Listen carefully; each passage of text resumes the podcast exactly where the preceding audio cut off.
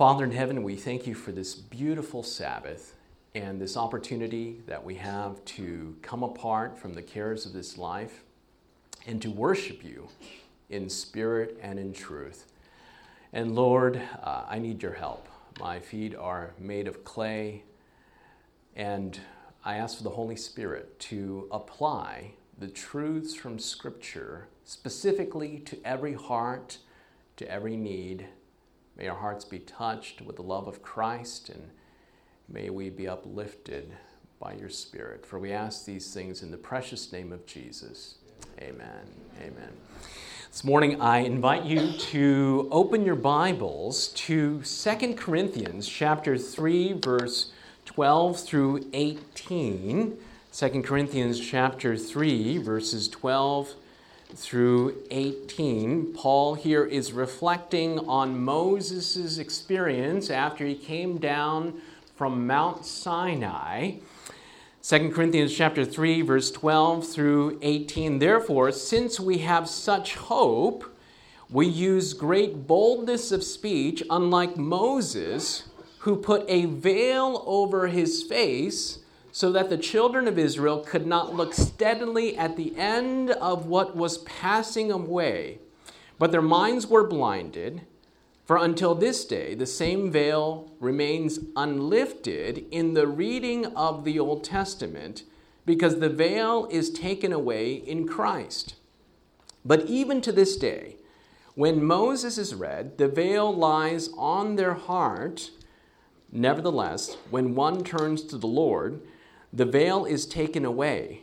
Now, the Lord is Spirit, and where the Spirit of the Lord is, there is liberty.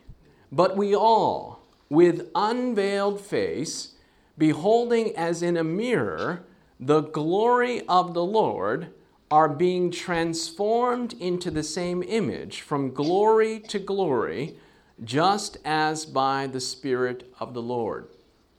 Paul is using this analogy of Moses after he came down from the mountain. Remember, his face was shining with the glory of God.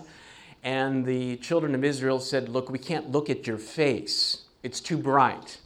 So they asked him to put a veil over his face. And Paul uses this experience, this analogy, in applying a very important principle in the Christian experience. I want to pick it apart with you a little bit. In verse 18, the Bible says, But we all with unveiled face, contrasting the children of Israel they had to put a veil on the face of Moses, but Paul says now we don't have to have a veil, but we all with unveiled face, beholding as in a mirror.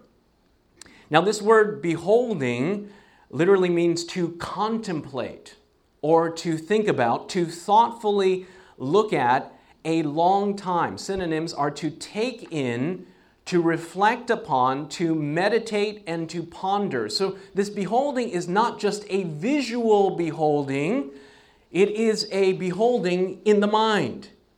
To contemplate and to think about what are we beholding? The glory of the Lord.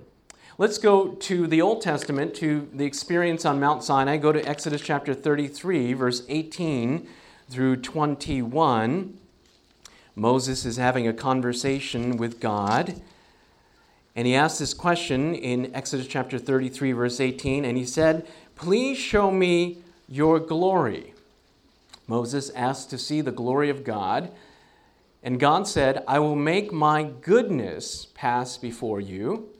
I'll proclaim the name of the Lord before you. I will be gracious to whom I will be gracious I will have compassion on whom I will have compassion, but you cannot see my face, for no one shall see me and live.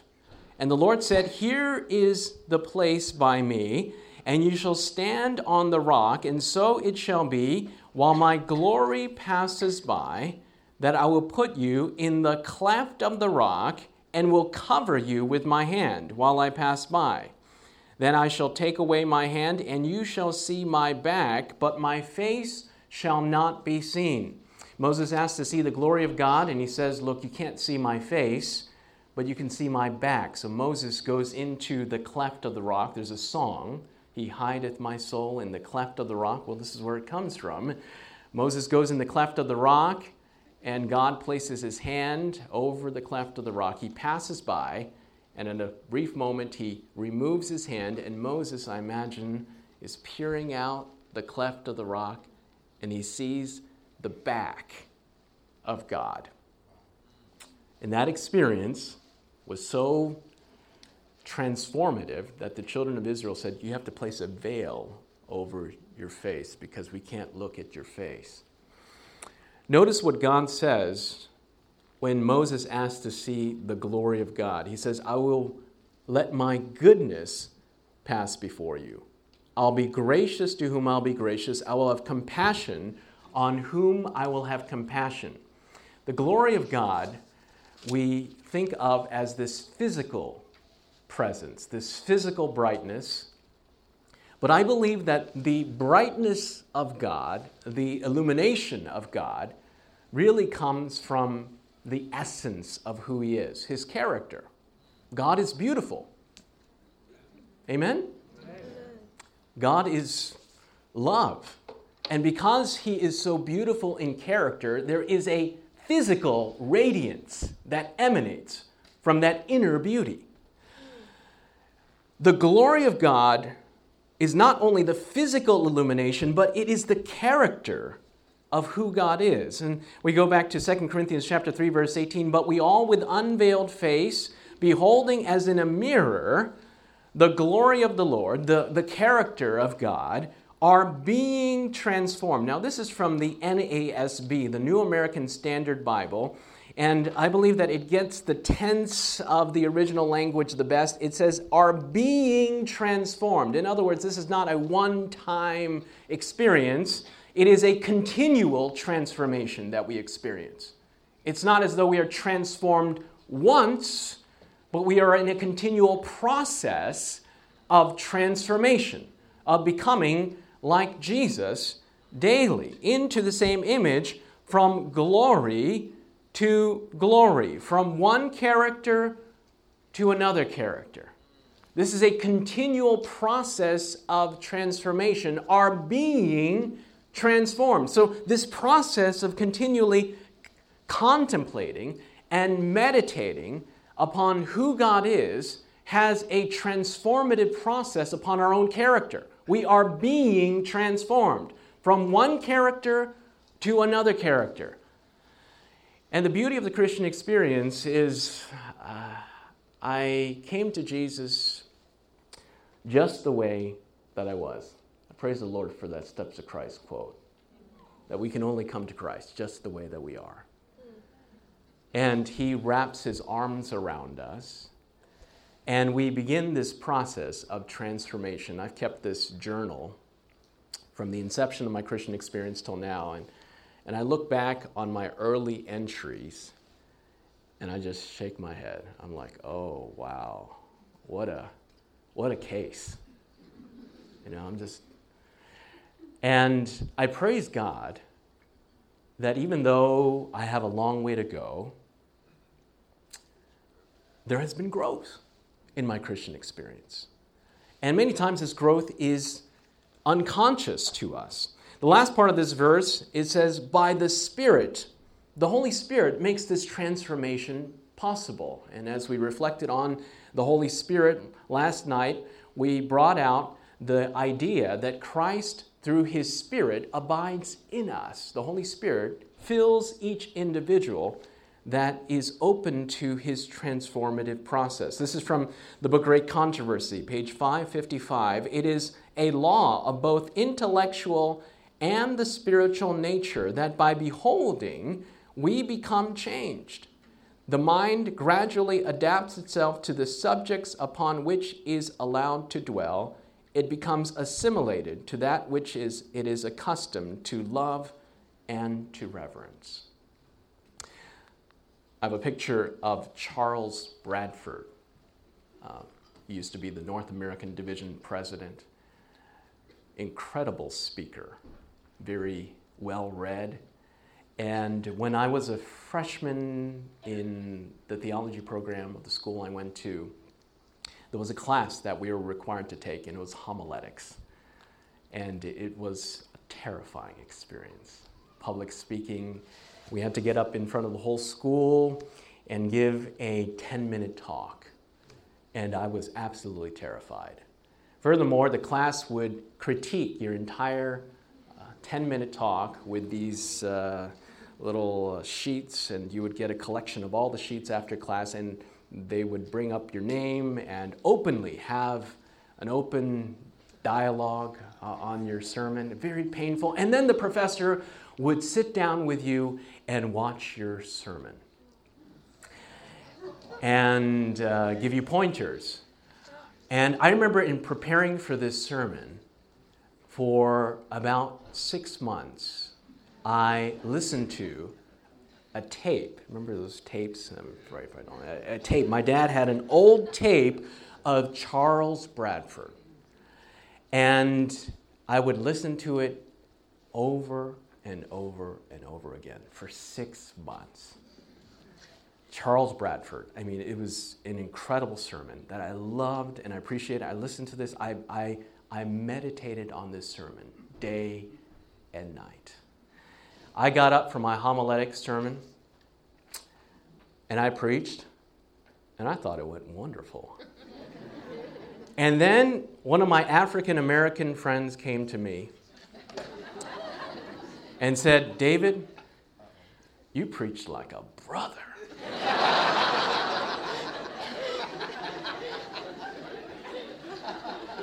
And I was like, What do you mean you preach like a brother? A brother in Christ? And he walked off. Now, just as a side note here, there is nothing like African American preaching. I believe it is at the height of homiletic ability. I think to myself, oh, if I could only capture that type of wording, you know, it's just the language of angels. And I sat down and watched later that afternoon with the professor my sermon. And as soon as he hit play on that old VHS tape, which I hope they burn, by the way, you know, they press play, and it was a surreal experience because I was watching an Asian man preach like a black man.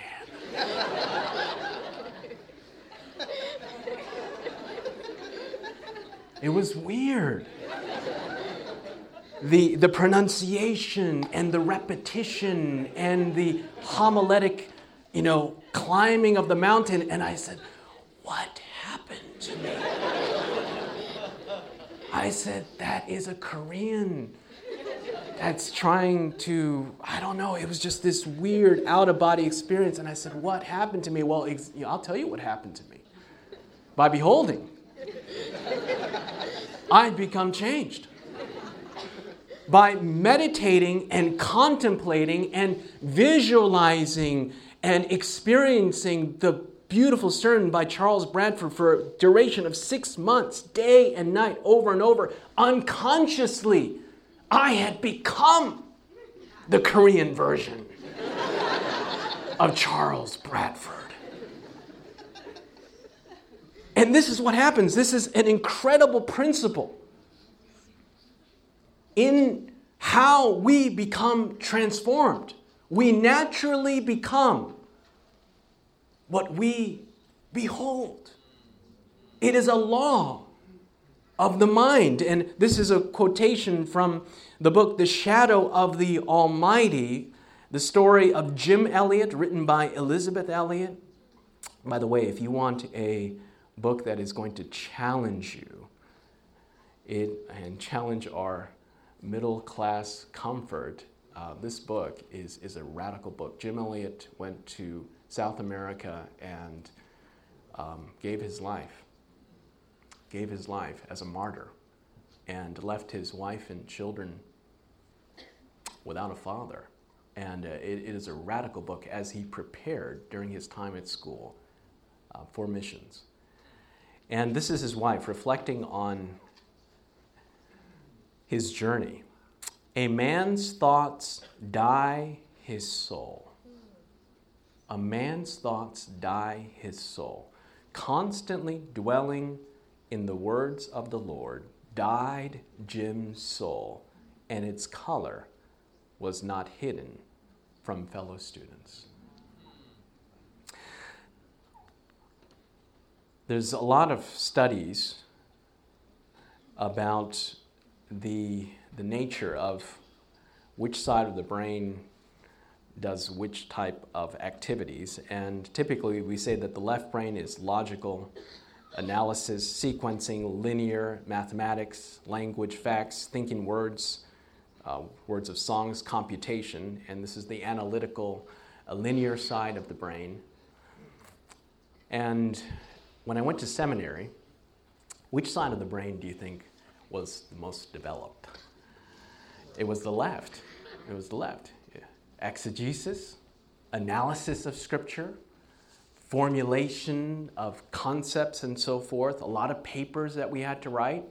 And I appreciate my seminary education. It was a wonderful experience. And so it was, it was that side of the brain. And then you have the right side of the brain, which is creativity, imagination, holistic thinking, intuition, um, the arts, uh, music, uh, the nonverbal feelings. Notice this word visualization songs, daydreaming, and this is the side of the brain that is creative and thinks in pictures and visualization and so forth. And, and I think that we as a people, as a community of faith, would do well to engage both sides of our brain. Amen? We need the analytical. We also need the right side to engage that side of our brain. And I want to read to you this quotation from Thoughts on the Mount of Blessing, page one. And this is a fascinating way of reading scripture, not only using analysis, but here Ellen White says, Let us in, what does the word say on the screen? In imagination. Is that the left or the right side of the brain? That's the right side of the brain. In other words, when you engage scripture, it would do us well to not only focus on analysis, but also the right brain. Let us in imagination go back to the scene.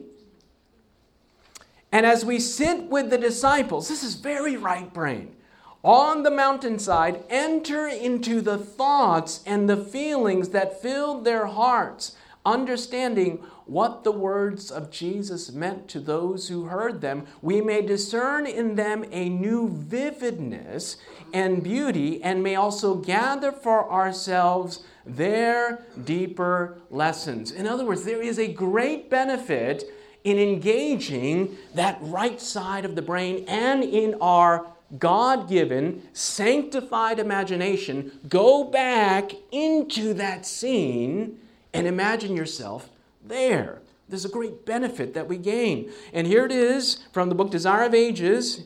It would do us well to spend a thoughtful hour each day, and here's the word, in contemplation of the life of Christ.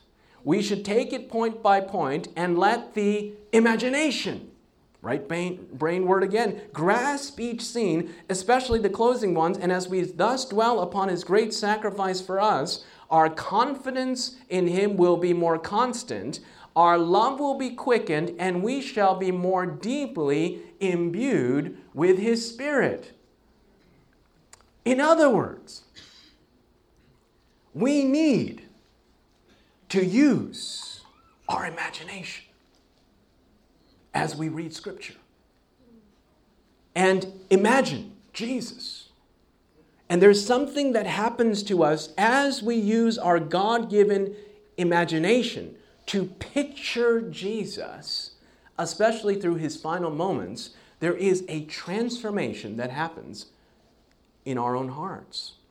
Look at what happened to the Apostle John, book Acts of the Apostles, page 557.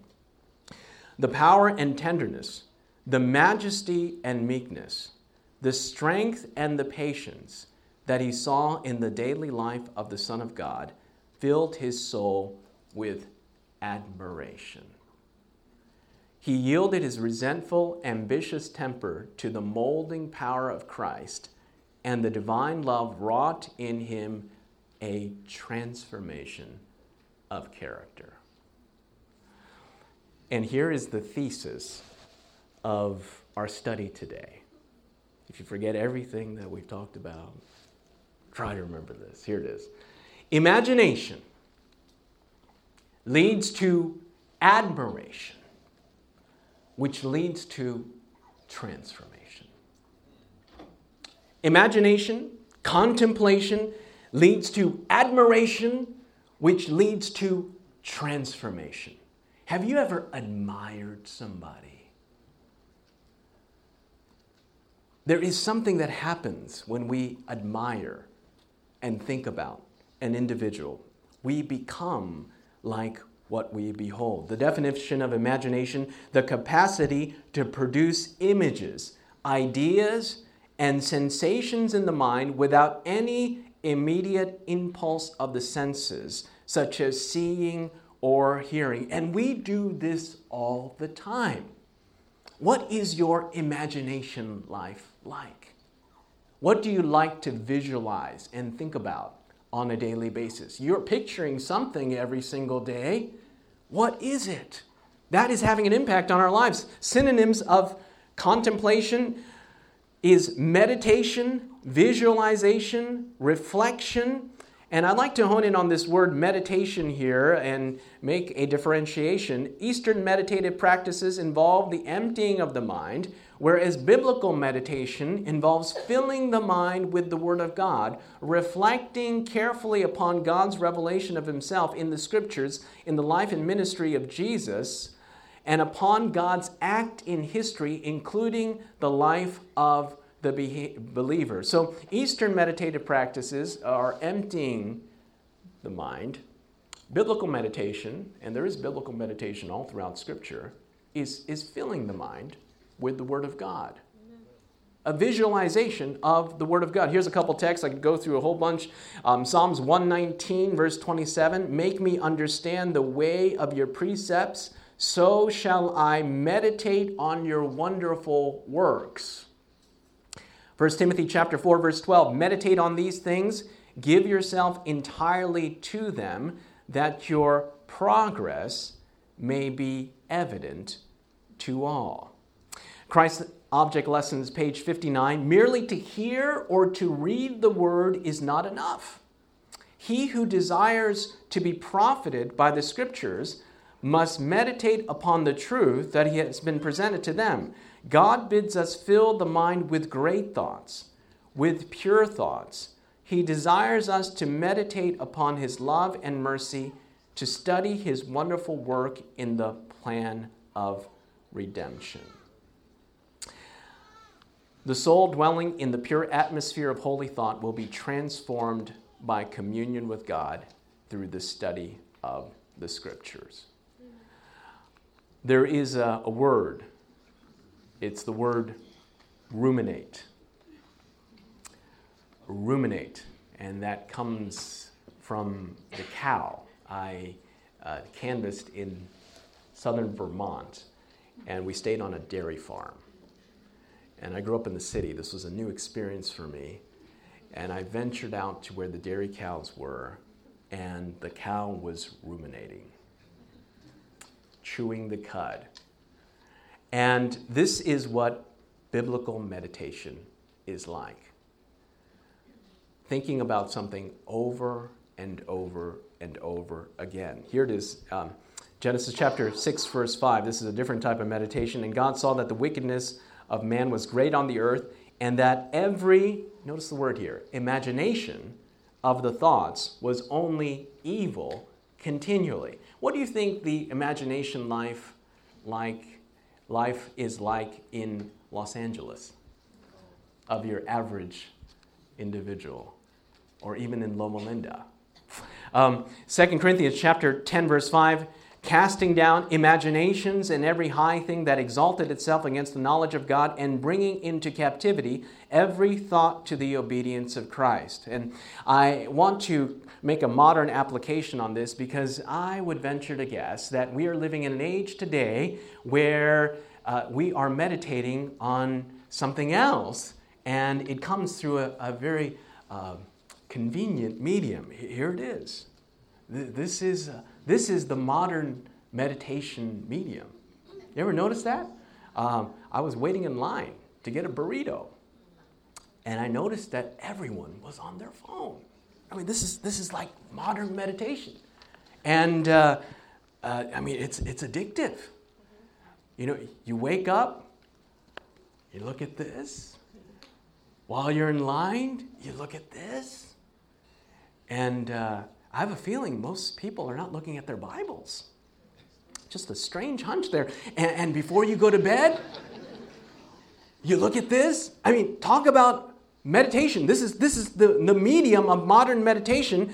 And uh, this is a quotation from an individual that was giving a talk. He's the former vice president of user growth at Facebook, and he's giving a talk to an audience of Stanford University students. And so here it is I feel tremendous guilt, admitted, I'm not going to attempt to pronounce this name, Chamath, former vice president of user growth at Facebook, to an audience of Stanford students. He was responding to a question about his involvement in exploiting consumer behavior.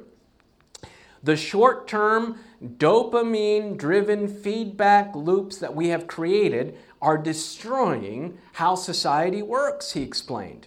In Palihapitiya's talk, he highlighted something most of us know, but really few appreciate. Smartphones and the social media platforms they are supporting are turning us into bona fide addicts. While it's easy to dismiss this claim as hyperbole, platforms like Facebook, Snapchat, and Instagram leverage the very same neural circuitry used by slot machines and cocaine to keep us using their products as much as possible. Taking a closer look at the underlying science may give you pause the next time you feel your pocket buzz. Remember when Blackberry was around? I had one, and every time I would get an email, it would buzz. And I had this compulsion to check my email. They call it Crackberry. and I'm, I'm realizing as I reflected on my own engagement with, with this wonderful tool, and it is a tool, it's about how we use it. I've had to um, I've had to put limits on how I use my devices. And my wife made a reflection. We had one month where our internet uh, went down. And my wife said that during that month, our marriage conversation was the best that it ever had been in 10 years. And I thought about that. I said, oh, what does that stay, say about our relationships and the impact that these devices are having? Now, I love the fact that I can deposit a check without having to go to the bank. You know, so we need to use these tools, but, but this is a reality that we are facing as, as a people. This is becoming the subject of our meditation, and in the end of time, there are going to be two groups of people a group of people that are just like Jesus that have the seal of God, and a group of people that have the mark of the beast. And there is a foot race right now to see whose character will be developed in people. And both are using the same principle of by beholding, we become changed. Um, you know, when you go through TSA, which I hear because of the government shutdown, it's becoming uh, difficult because a lot of TSA workers are calling in sick. Um, there is a screening that takes place before you go into the secure area. And uh, I've lost my precious knife uh, a number of years ago. The, these things that are not allowed. And we need to think of our brains as a secure area, and there is a filter that we need to have. And this Philippians 4, verse 8 is it true? Is it honorable? Is it right? Is it pure? Is it lovely? Is it praiseworthy? So before it comes into that secure area, the inner sanctum of our minds, before we choose to meditate on it and think about it over and over again, it needs to go through a screening. Amen? We can't just let anything in. Now, there are some things that we just can't help. Some thoughts just pop into our brains, and we get into this fallacy or this, this faulty thinking. You know what? I'm not going to do it, but I'm going to think about it. I'm going to enjoy it. I'm going to visualize it. We need to evaluate before we contemplate. There needs to be a screening that takes place before it comes into that secure area. And this is from the book In Heavenly Places. Even the thoughts must be brought into subjection to the will of God, and the feelings under the control are of reason. Our imagination was not given to us to be allowed to run riot and have its own way without any effort at restraint and discipline, if the thoughts are wrong, the feelings will be wrong. And there's a saying that goes like this You can't keep birds from flying over your head, but you can keep them from building a nest in it. We have thoughts that are crossing our consciousness, and they just come in our brains. We don't know where they come from.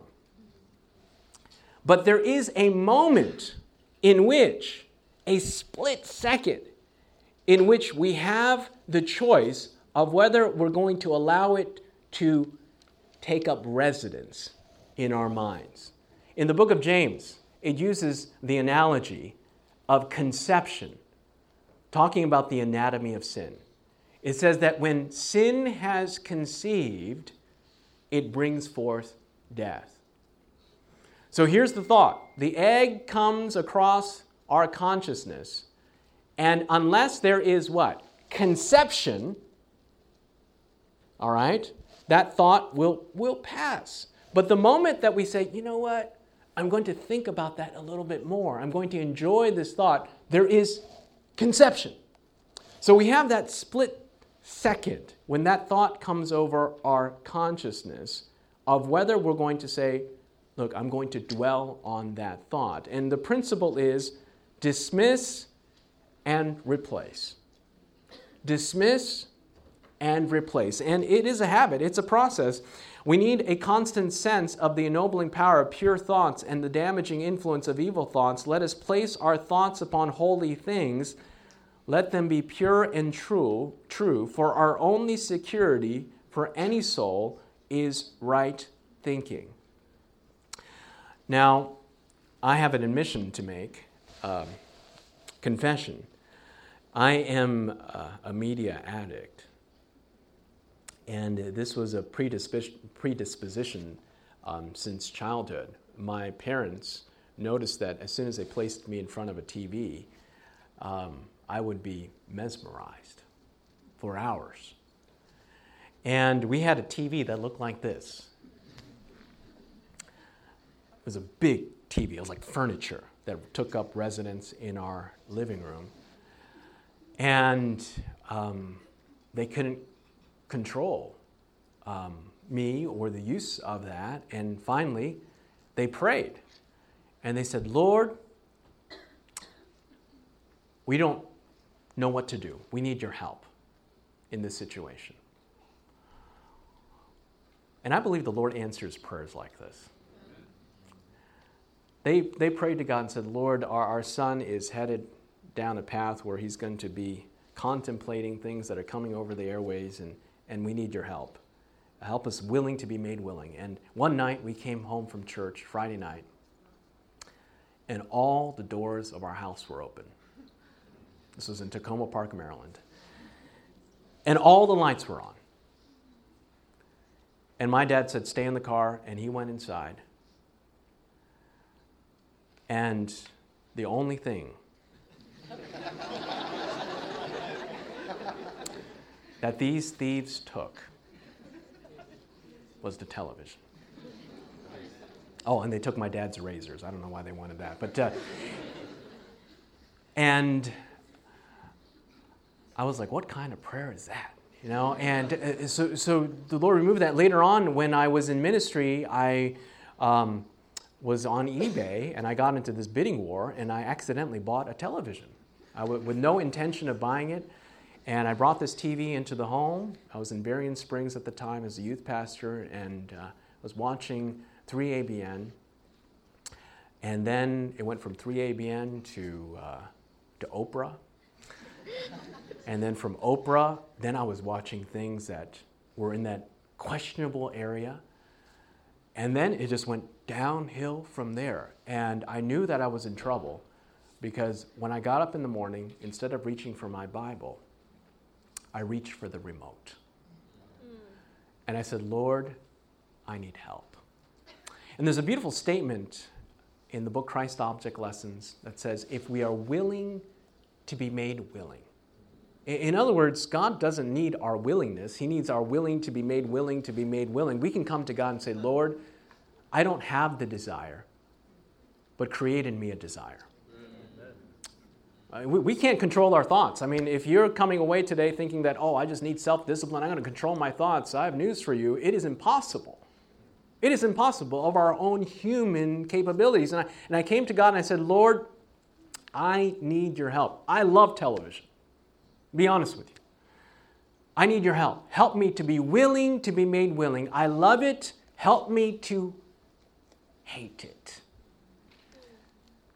And it was from this posture that I got up from my knees and I took this television, I boxed it up, and I dropped it off at the Adventist Community Center. and it is a beautiful thing that we can have in our Christian experience. First, uh, um, Psalm 1 verse 2, but whose delight is in the law of the Lord and who meditates on his law day and night. We can pray to God and say, Lord, help me to make you my favorite thought.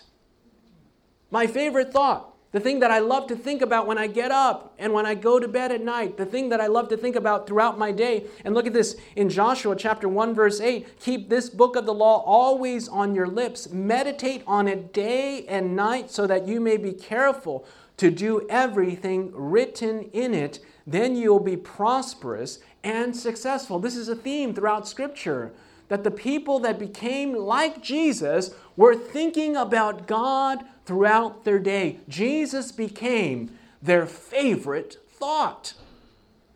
And this is a work of grace. This is a work of grace. Patriarchs and prophets. Page 85, Enoch. Talking about Enoch, the infinite, unfathomable love of God through Christ became the subject of his meditations day and night. And with all the fervor of his soul, he sought to reveal that love to people among whom he dwelt. And so, as we wrap up today, I want to encourage you to take a 30 day challenge. To say that it takes roughly a month to, to have a habit. Make time in the morning. Ask God to get you up.